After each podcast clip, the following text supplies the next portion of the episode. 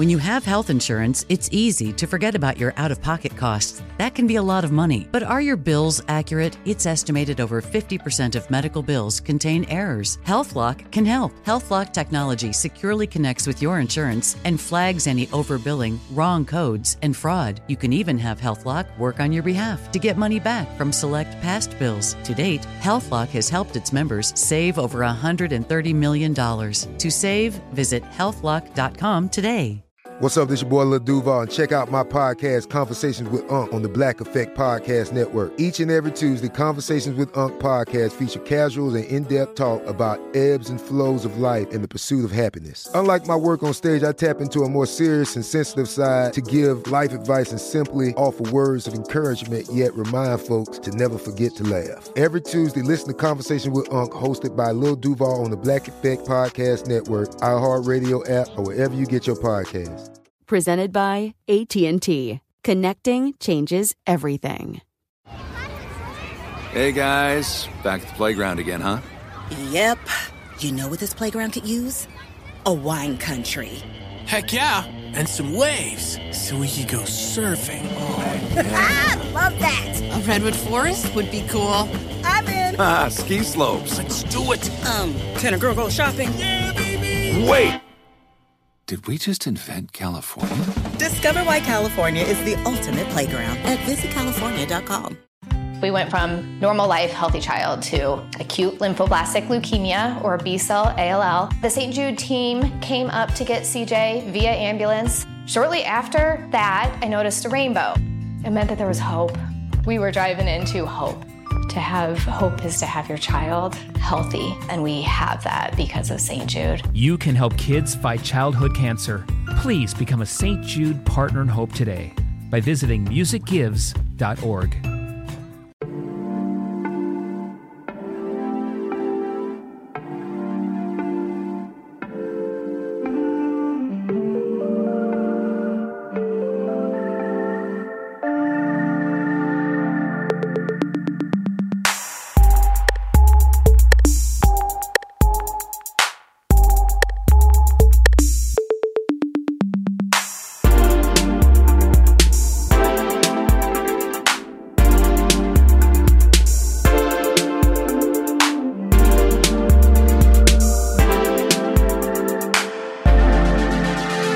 Welcome back to a new episode of Her with Amina Brown. And last episode, I was talking to y'all about one of my favorite books turned to a movie, The Godfather. And another book turned to movie that is a favorite of mine is Terry McMillan's Waiting to Exhale. So let us dive in. How did I discover Waiting to Exhale? I feel I discovered this as as many Black women of my same age in the early 40s discovered this because our mothers or aunts or some woman older than us who was an adult at the time was reading these books. I feel like women, there are women of a certain age that really, really loved and felt so seen by Terry McMillan's books. And there was a time in the 90s where it was like you go to a Black woman's house it's an Essence, it's an Ebony, it's a Jet. it's one or two copies of various of sundry books that Terry McMillan has written. So I encountered the story of Waiting to Exhale through the book first because my mom, as I have said here on this podcast, my mom is a person who loves to read. We always had different books just laying around the house or, you know, books on her a wall unit. I think it was called. It wasn't a bookshelf, it was a wall unit made of bamboo, actually. Like, if somebody had that wall unit today, people would pay a lot of money probably for something that just happened to feel pretty, something that happened to feel like anyone in the 80s or 90s could have had this thing in their house, but now you would pay a lot of money for that thing, right? So, there were certain books that had always been on my mom's bookshelves, right? My mom had copies of Toni Morrison's earlier books. She had uh, copies of Tar Baby and copies of Beloved. She also had copies of some of Alice Walker's earlier books, The Temple of My Familiar, and maybe The Color Purple. I'm trying to remember. I don't think my mom had a copy of The Color Purple. I think it was The Temple of My Familiar that I remember. I read The Color Purple young, but I don't remember. I think the first Alice Walker book I remember seeing was The Temple of My Familiar. And so there were some books that I just remember seeing on my mom's bookshelf all the time as a child. And then there were like the new books that sort of entered the house. And that is how I encountered Waiting to Exhale. And I really can't remember if it was a book that I was sneaking to read or if my mom let me read it. I, I don't remember those parts. Either way, I remember reading it and thinking to myself, ooh. I just remember thinking, um, this sounds like this is some grown people stuff. But it was so fascinating because a lot of a lot of the earlier books that I was reading written by Black authors were either written in a different time. They weren't written in what would have been considered like contemporary or modern times. Or the writer may have been writing this book in the 80s or 90s, but the book wasn't set in the present day or in current times. So, Waiting to Exhale was also probably one of the first adult novels that I read that was set in the present day. And that was really, really interesting to see the perspectives of these adult Black women, especially as a teenager reading this. But I feel like I fall in the category of a lot of Black people of a certain age that encountered this book. This was your first time being like, oh, she writing about sex scenes. It's nasty, but I'm going to keep reading it, you know, those vibes. That was my first encounter with Waiting to Exhale. Then uh, some years later, Waiting to Exhale came out as a movie. And I knew that I wanted to discuss this with y'all. And then I thought to myself, I haven't actually watched this movie all the way through in a while. So my sister came over. Shout out to my sister, my sister Makita, that you have met here on the podcast before for my longtime listeners. And I text her. It was like Friday night, and I was like, Hey, are you busy? And she was like, no, what, why? What are you doing? And I was like, uh, we're just gonna see if you wanted to come over and maybe watch Waiting to Exhale with me and we could eat some snacks. And she was like, um, yes, definitely want to do that. So I went and ran my little errands, got our little snacks as we as we do in the her living room. I did that in my living room at home as well. And sort of built myself what I have to say is probably something like a charcuterie board. I felt very proud of it. I mean, it was blackberries, and I've also gained some additional dishes that seem to be important to a charcuterie board. So I have a couple of boards, one that's wooden and another one that is made of some other material. I'm, I can not remember now, but it's very heavy, right? Charcuterie boards tend to be heavy like that.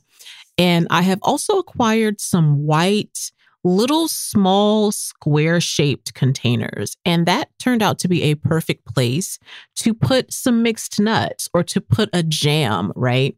I had my little crackers out. I will tell you, I, I didn't quite go all the way to where I could have regarding the charcuterie meats. I was standing there, I went to Whole Foods.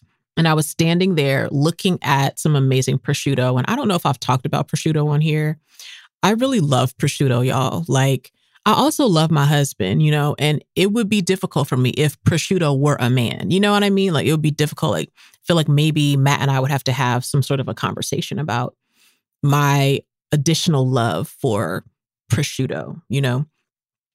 I did not go all the way there. I just really got into some deli meats. So it was it was sort of an upgraded lunchable situation because some people who are charcuterie haters, and yes, this is a thing. Some people who are charcuterie haters are like, oh, why do people eat charcuterie? It's just a Lunchable. That's actually not true because uh, I feel a an upgraded charcuterie board. You're not you're not just talking about the type of ham and cheese that you would just put on your basic sandwich. You are talking about some prosciutto. You're talking about things that you buy from the deli that say jamon, you know? You're talking about this type of vibe. I didn't go there, y'all. I didn't go there. I decided to stick to the rivers and lakes that I was used to. so I already had some very nice smoked turkey meat from the deli. So I decided to just get a little bit of ham, you know, because I like to eat swine for special occasions. And I had some blackberries, I had the mixed nuts, I had the whole grain crackers, the stone ground wheat crackers. And then just because I'm making my own charcuterie board and no one can tell me what to do, I also purchased some guacamole because why wouldn't I do that? and purchased some pepper jack cheese because that is one of my favorite types of cheese. So my sister and I had a wonderful little snacky time while we were watching this film. Let us discuss the movie Waiting to Exhale. Now, a part of what was interesting about rewatching this, but even before rewatching, my nostalgic feelings about this movie are very much still connected to my mom, who was the gateway for me to have read Terry McMillan's books. Then that gave me the interest to want to watch this film, which is one of three movies that are based on Terry McMillan's books. We also have Stella Got Her Groove Back, as well as Disappearing Acts, were also made into film. And one of the things that I remember thinking about my mom when I was a little girl, and I think I've talked about this when we did the Behind the Poetry episode on Girlfriend's Poem. When I was growing up, my mom always had just a small number of women friends that she really loved and was close to them. And there was always a moment of them coming over where, you know, they would kind of hang out with me or, you know, play little games with me or whatever. But at a certain time at night, mom put me to bed. And it was like, I talked about this in The Godfather, the scene at the end of Godfather 1, where Kate is surely, um, where Kay, Lord, where Kay is surely realizing that her husband is a crime boss. And there's that scene where like the door is closing and she's like watching them kiss the ring, right?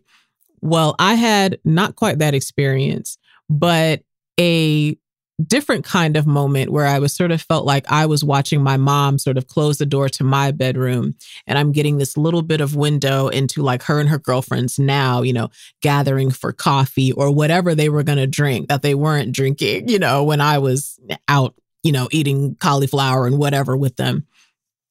And I just remember thinking, oh, when I get to be grown, when I get to be a grown lady, I want to also do this with my women friends. And so that has totally become, you know, a part of my life, right? And I think there was something really beautiful about the way Waiting to Exhale expressed the friendships of Black women. And also, it really was interesting rewatching the movie and thinking that this was probably the first modern contemporary piece of art that I watched where there were young, modern Black women admitting that they enjoyed sex, admitting that they sometimes would have these sexual experiences with men that they had no intention of having a relationship with, and there were a lot of ways that Terry McMillan's work that I can now look back on and say, I wasn't a grown lady when Terry McMillan was releasing these books originally, but those books influenced a lot of what the Black women who were older than me at the time, you know, found to be true about their dating lives and how they expressed that and the freedom that they began to feel to say, maybe I am not the traditional woman that my mother was or that my aunts were in my family. Maybe I am older now than they were and I haven't gotten married yet, or maybe I'm older now than they were and I'm divorced and trying to figure out that. So there were a lot of those types of dynamics to this story that I found really, really interesting to rewatch at this age of life and to also reflect on what my teenage thoughts and, you know, young, you know, high school going into college thoughts were about the movie. Okay, let's talk about this film.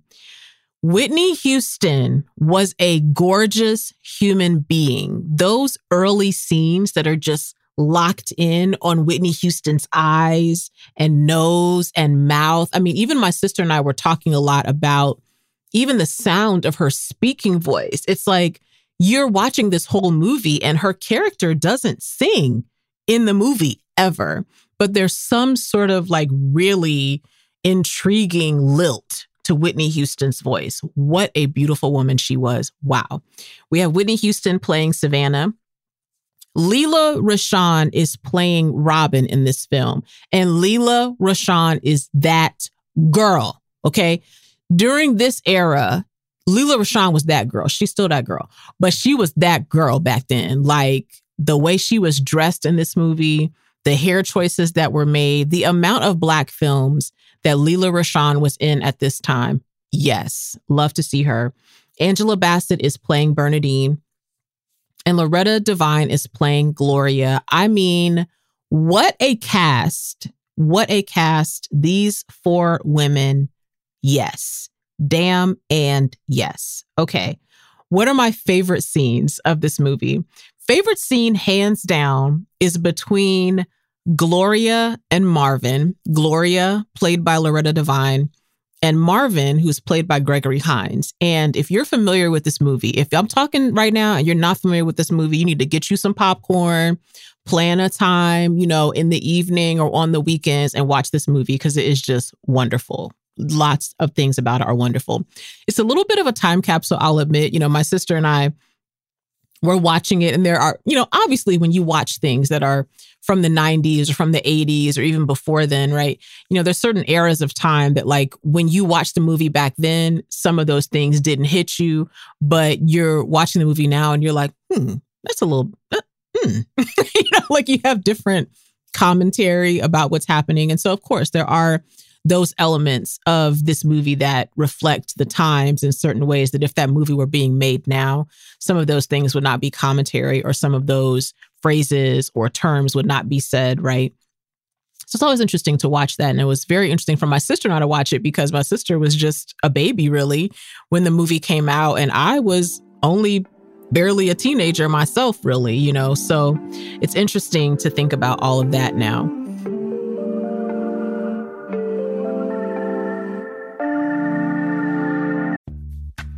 Snagajob is where America goes to hire, with the deepest talent pool in hourly hiring. With access to over 6 million active hourly workers, Snagajob is the all in one solution for hiring high quality employees who can cover all your needs. On demand, temp to hire, part time or full time. You name the position warehouse worker, retail associate, grocery store clerk, fitness trainer, baker, stylist, bellhop, podcast producer. Yeah, Snagajob's got a worker for that. With our easy to use platform, you're able to seamlessly post and fill available positions quickly with a dedicated customer support team to provide all the help you need along the way. Kinda nice knowing you have a talent pool like that in your own backyard, right? Snagajob is the partner you need to keep your business running smoothly. So visit snagajob.com or text snag to 242424 to talk to an expert. Snagajob.com, where America goes to hire. Like many of us, you might think identity theft will never happen to you. But consider this there's a new identity theft victim every three seconds in the U.S. That's over 15 million people by the end of this year, equal to the populations of New York, Los Angeles, and Chicago combined. Even worse, identity theft victims often don't even know they're victims. That's why Lifelock Identity Theft Protection alerts you to identity threats, even the ones that don't show up on a credit report, like data breaches, fraudulent bank transactions, loan and credit card applications, and crimes committed in your name. If your identity is stolen, your own dedicated Lifelock US based restoration specialist will work to fix it. Lifelock protects you in ways that you simply can't on your own. Join now and save up to 25% your first year at lifelock.com slash iHeart. That's lifelock.com slash iHeart to save up to 25%. Identity theft protection starts here. Hey, have you ever used Cheapo Air? For years, and I really like it. With Cheapo Air, you can book online, use their app, or even over the phone. They've got great prices on over 500 airlines and millions of accommodations. They're my go to for travel planning.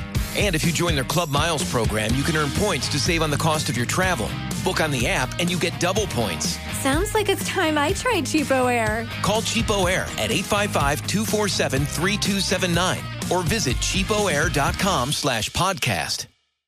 We went from normal life, healthy child to acute lymphoblastic leukemia or B cell ALL. The St. Jude team came up to get CJ via ambulance. Shortly after that, I noticed a rainbow.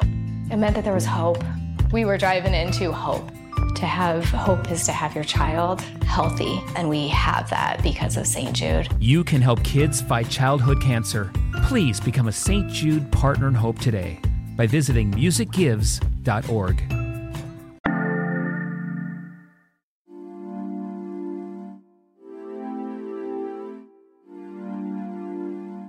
Okay, let us go back to Gloria and Marvin. Let's talk about this. Okay. This is one of my favorite scenes because, first of all, just Loretta Devine. just Loretta Devine is everything that is everything that is all the things. She is just so wonderful. I I I want to give her an award. It's, it's interesting, especially to think about her as an actor and to think about Angela Bassett as an actor also, and just feeling like these are two actors that really have not gotten enough of their things. I feel like they have not received the flowers for the amount of like oomph they bring to so many roles. Like, if I can think of like all the roles I've watched Loretta Devine play, and seeing this one, which is a really important role in her filmography. And also Angela Bassett. I think this role is very important in her filmography as well. But y'all, this scene where here we have Gloria, I guess I should give a little brief for those of you that have not uh, seen this film or read the book.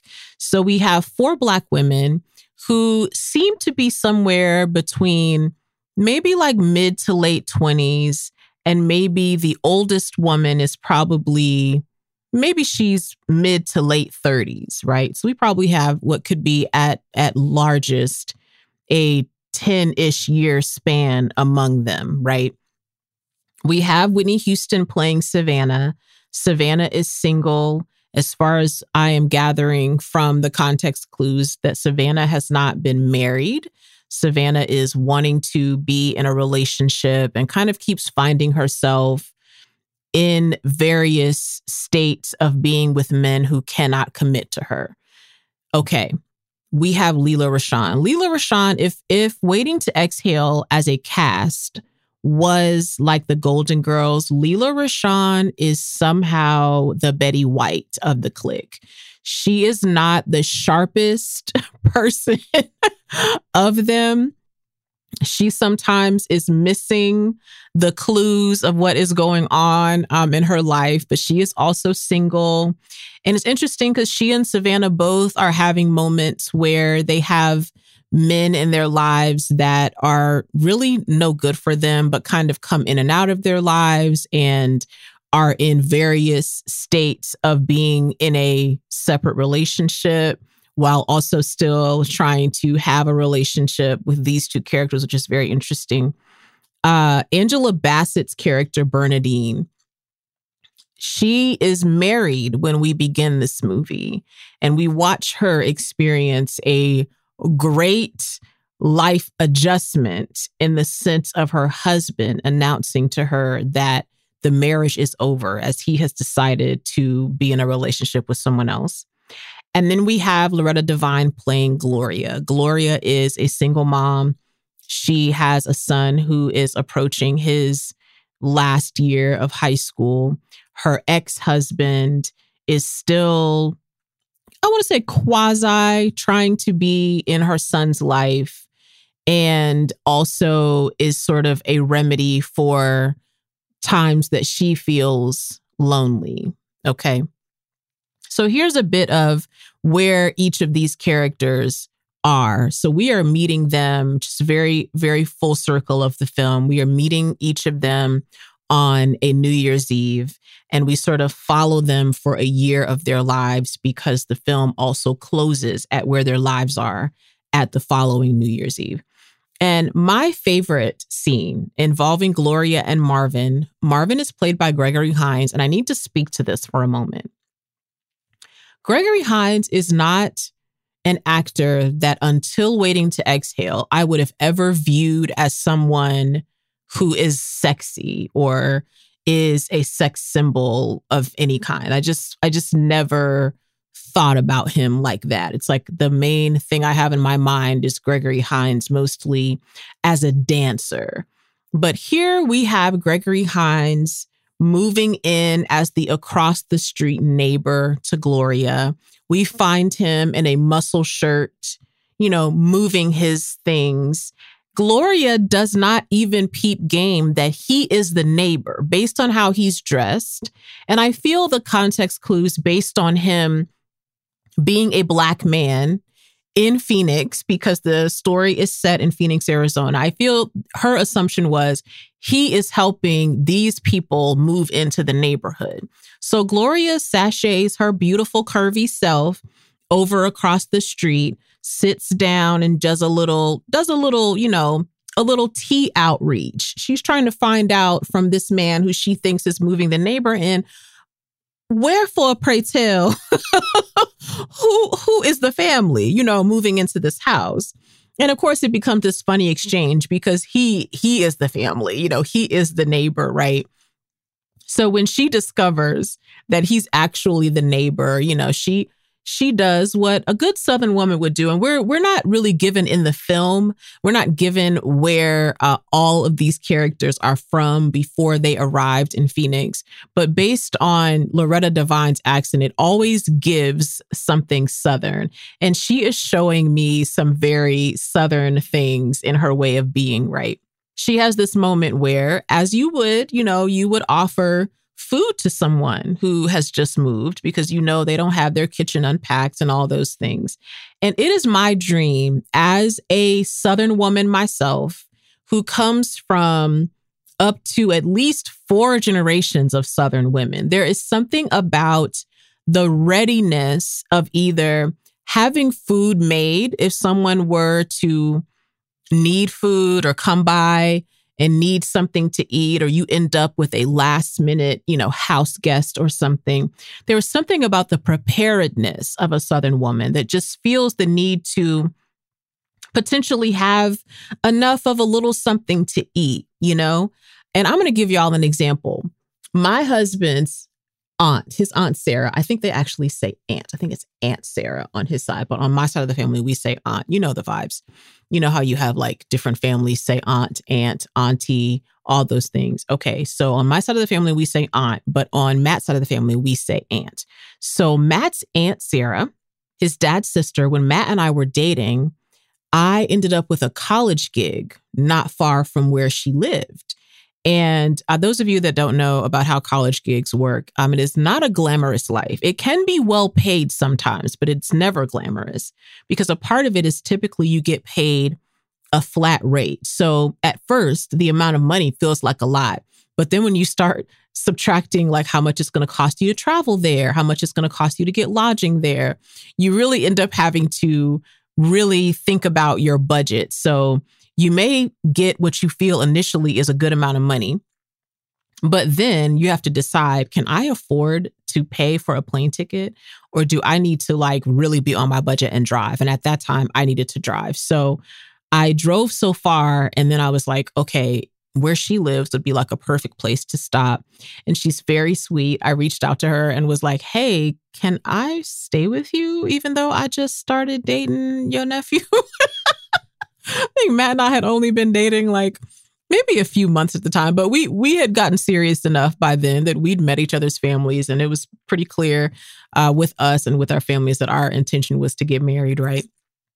So she says, "Yes, you can totally stay with me you know, message me or call me or something, let me know, you know, when you're getting close by. So I did that. So, y'all, I probably get to her house. It's like 11 o'clock. I'm going to get to her house and basically crash and then have to get up still pretty early.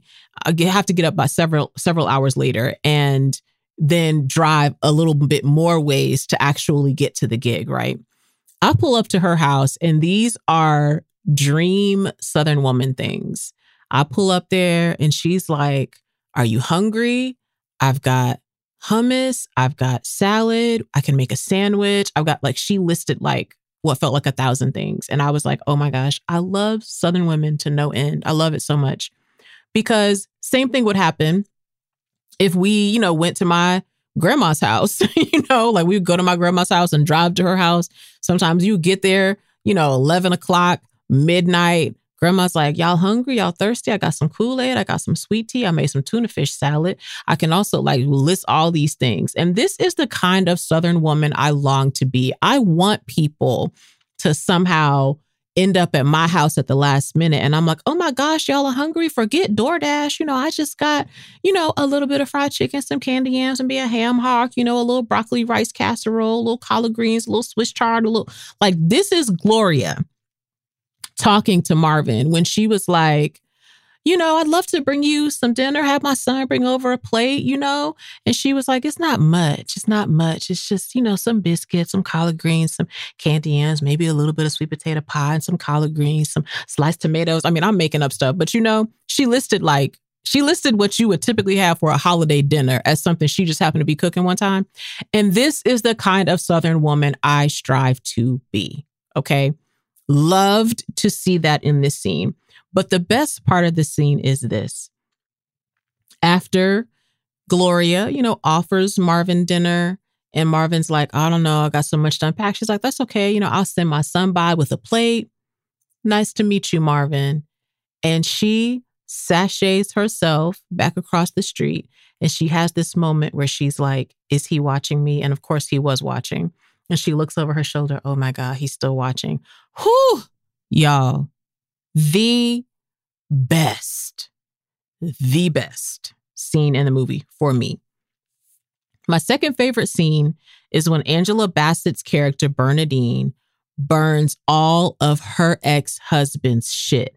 I don't even think at the time she's burning it, he's her ex husband. He is still her husband at this time. And this is a man who, after she got dressed for their usual New Year's Eve activities, having to go to some event related to his job or whatever.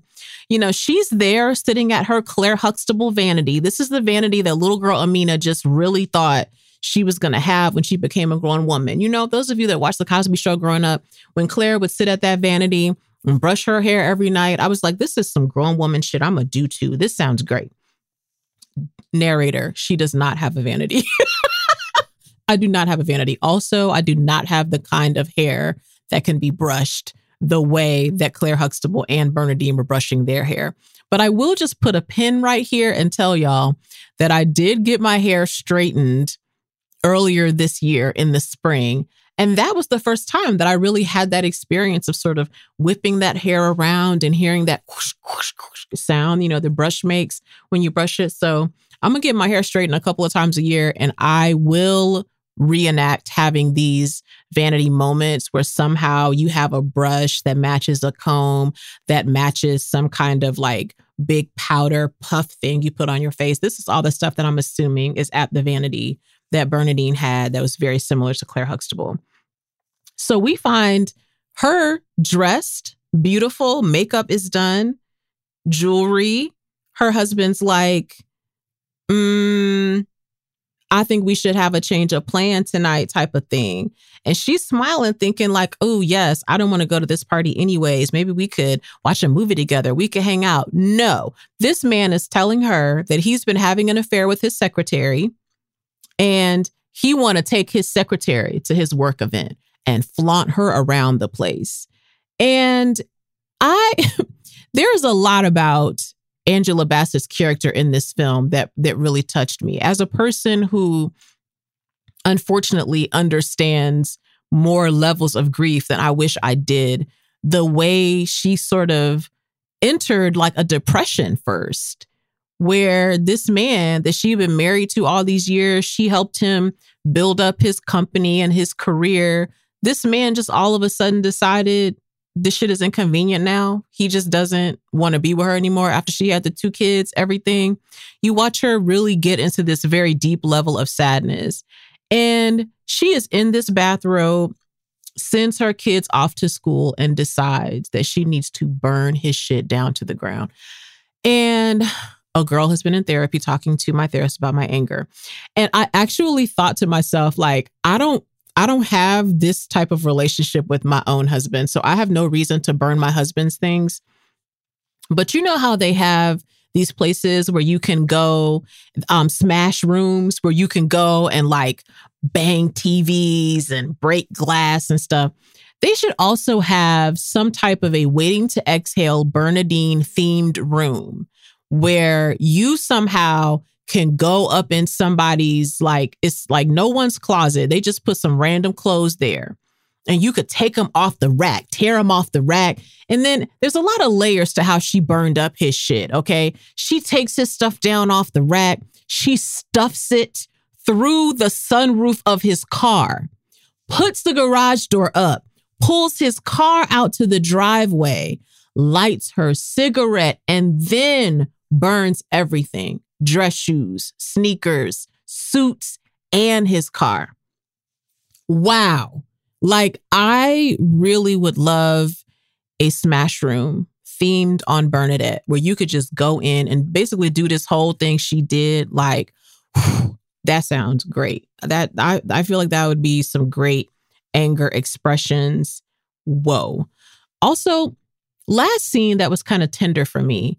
And my sister and I were watching the movie thinking, this was such an interesting plot choice in the novel as well as the movie itself, where once Bernadine's divorce is final, she is in the in the bar at the hotel where she has just sat in you know whatever the the closing room or whatever they did to sign all their documents and stuff whatever boardroom they had there and she's sitting in the hotel bar, you know, just reflecting on life, as I'm assuming one does when you're like, wow, this like really wild thing just happened to me and now that's over, you know? And here we meet a young uh, Wesley Snipes playing this character that Bernadine meets. And they kind of have this interesting kinship, right? Wesley Snipes' character is married but his wife is dying. And so she's been sick so long that he and his wife do not have a physical relationship anymore. And there's this interesting moment where they end up going up to his hotel room. And here they are both contemplating Am I ready to do this? You know, she's there like, Am I ready to have sex with someone else like this that's not this now ex husband? Am I ready to do this now that the divorce is like final, all the things? And then, you know, he's there like, Am I ready to do this? Even though my wife is dying, even though I know that she wants for me to be happy and wants for me to move on at some point, you know, can I have sex with someone? that's not my wife while my wife still lives, even though she's not the wife that I knew from when she was healthy, you know, all these things. And it was very tender that the plot choice was not for these two characters to actually have sex, but these two characters kind of just lay in bed and cuddle together, which is a very intimate thing to do. And the way the sun came up on them, oh, just mm, so many things. So many things. So there's a lot about that when I saw that scene, you know, I turned to my sister and said, you know, I wonder if this book were being written today, would this be the scene or would the two characters have just gone ahead and had sex and then they would have to, they would have had to deal with whatever the results or possible fallout for them emotionally or whatever would have been from that choice. You know, there are just certain choices that Terry McMillan made in her writing as well as uh, Forest Whitaker made in directing this film as well, plus the actors, you know. So it was very tender. It was a very tender scene. And I love any opportunity where you get a chance to see uh, these two Black characters be so tender and soft with each other in this moment. That was wonderful to see for me. I love a little tender thing. That's just me in my 40s now. Also, we need to talk about this soundtrack. Kita and I were listening to this movie, we're watching the movie, also listening to the music. And I was like, this soundtrack is really like it's extraordinarily banging. Like, wow. And it feels it feels a bit more rare today that I watch a movie and also love the soundtrack. I have quite a few movies that I love the soundtrack of, but I have to say most of them were made in the late 90s, mid to late 90s, and some early 2000s, maybe. But I haven't loved a soundtrack like that from a movie in the last 10, 15 years that I can think of right now that I'm like, oh my gosh, yes. Waiting to Exhale had some bangers. Obviously, we have Whitney Houston's Exhale, Shoop, Shoop. We also have Toni Braxton's Let It Flow. We have Brandy's sitting up in my room. And we have a quintessential tune from this movie, Mary J. Blige on the Not Gonna Cry. This is one of those songs that I remember singing my guts out to in the car or in my room, listening to my little, you know, clock radio that I had in my room. That sounded old as hell. Sorry, y'all. Anyways, like I remember singing my guts out when I haven't lived through any of these things that Bernadine went through because Mary J. Blige is really singing from Bernadine's perspective. I mean, she opened up that Was Your Lover and Your Secretary working every day of the week. Woo, when Mary J. Blige got to that that hook right there, said, I'm not gonna cry, okay?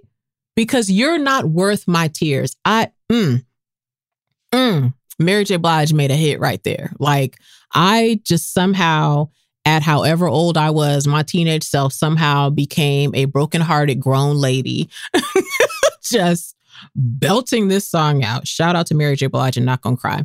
I also want to give a special shout out to Chaka Khan's cover of My Funny Valentine. I love me some Chaka Khan, okay? But my favorite Chaka Khan is typically fast song Chaka Khan. This is do you love what you feel? You know, like that version of Chaka Khan, like that's them fast songs that tell me something good, Chaka Khan. That's that's that's the type of Chaka I normally like. But Keita and I were watching the movie, and Keita was like, Who is this? Who is this singing this?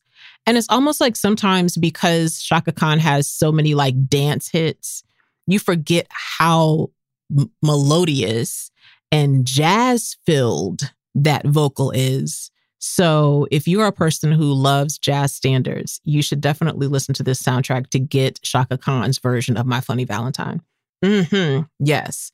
Okay. Other thing that needs to be discussed on this soundtrack is "Count on Me." Who? I mean, that song just Whitney Houston and CeCe Winans on this song right here. First of all, the vocals were just unmatched, unmatched unparalleled. And I love a good friendship song, you know?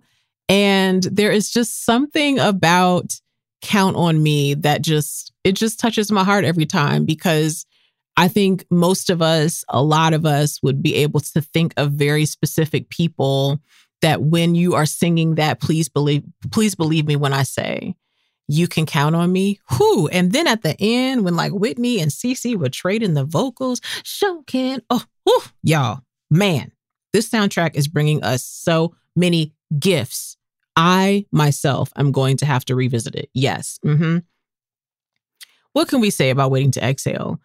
It is still, even rewatching the movie, it is still just, it's just wonderful. And I love a time capsule of Black culture and Black history and Black herstory. And I don't just mean that in the cliche way. I mean, in the way that this book and this subsequent movie became this time capsule of what were Black women concerned about, worried about, what were Black women wanting out of their lives, you know? um, how were our friendships impacting that at the time? This was a little capsule of these fictional characters that really were this great reflection of what those relationships are like for so many of us as Black women today. So, shout out to Terry McMillan for writing something that has really affected many generations of Black women now and shout out to the cast of this film. We really got a chance to see even more so these characters come to life. And I I really am missing Whitney Houston and that we do not have her here with us any longer. And also glad that we have this moment to view her in this film to see this beautiful work that she and the other actors here did. So, shout out to the cast and crew of Waiting to Exhale. If you have never watched this movie, watch it. If you have watched the movie, rewatch it. If you have not read the book, go read it. And if you already read it, it could be a good reread as well. Love to see it. Hope to talk to y'all soon.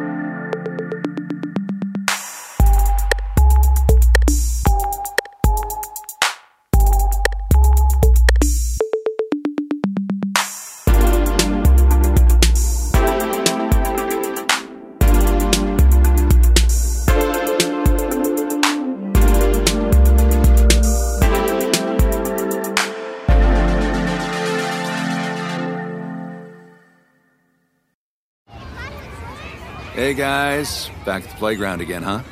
Yep. You know what this playground could use? A wine country. Heck yeah, and some waves so we could go surfing. oh Ah, love that. A redwood forest would be cool. I'm in. Ah, ski slopes. Let's do it. Um, can a girl go shopping? Yeah, baby. Wait! Did we just invent California? Discover why California is the ultimate playground at visitcalifornia.com. We went from normal life, healthy child to acute lymphoblastic leukemia or B cell ALL. The St. Jude team came up to get CJ via ambulance. Shortly after that, I noticed a rainbow. It meant that there was hope. We were driving into hope. To have hope is to have your child healthy, and we have that because of St. Jude. You can help kids fight childhood cancer. Please become a St. Jude Partner in Hope today by visiting musicgives.org. Tired of restless nights? At Leesa, we know good sleep is essential for mental, physical, and emotional health. From memory foam mattresses to hybrids that keep you cool all night long, Leesa's mattresses offer exceptional comfort and support with free delivery and 100 nights to try out your mattress in the comfort of your home. For a limited time, save up to $700 off select mattresses plus two free pillows. Go to leesa.com slash iHeart for an additional $50 off mattresses and select goods. Exclusions apply. See leesa.com for more details. Hey, have you ever used Cheapo Air? For years, and I really like it. With CheapOair, you can book online, use their app, or even over the phone. They've got great prices on over 500 airlines and millions of accommodations. They're my go to for travel planning. And if you join their Club Miles program, you can earn points to save on the cost of your travel. Book on the app, and you get double points. Sounds like it's time I tried CheapOair. Call CheapOair at 855-247-3279 or visit cheapoair.com slash podcast.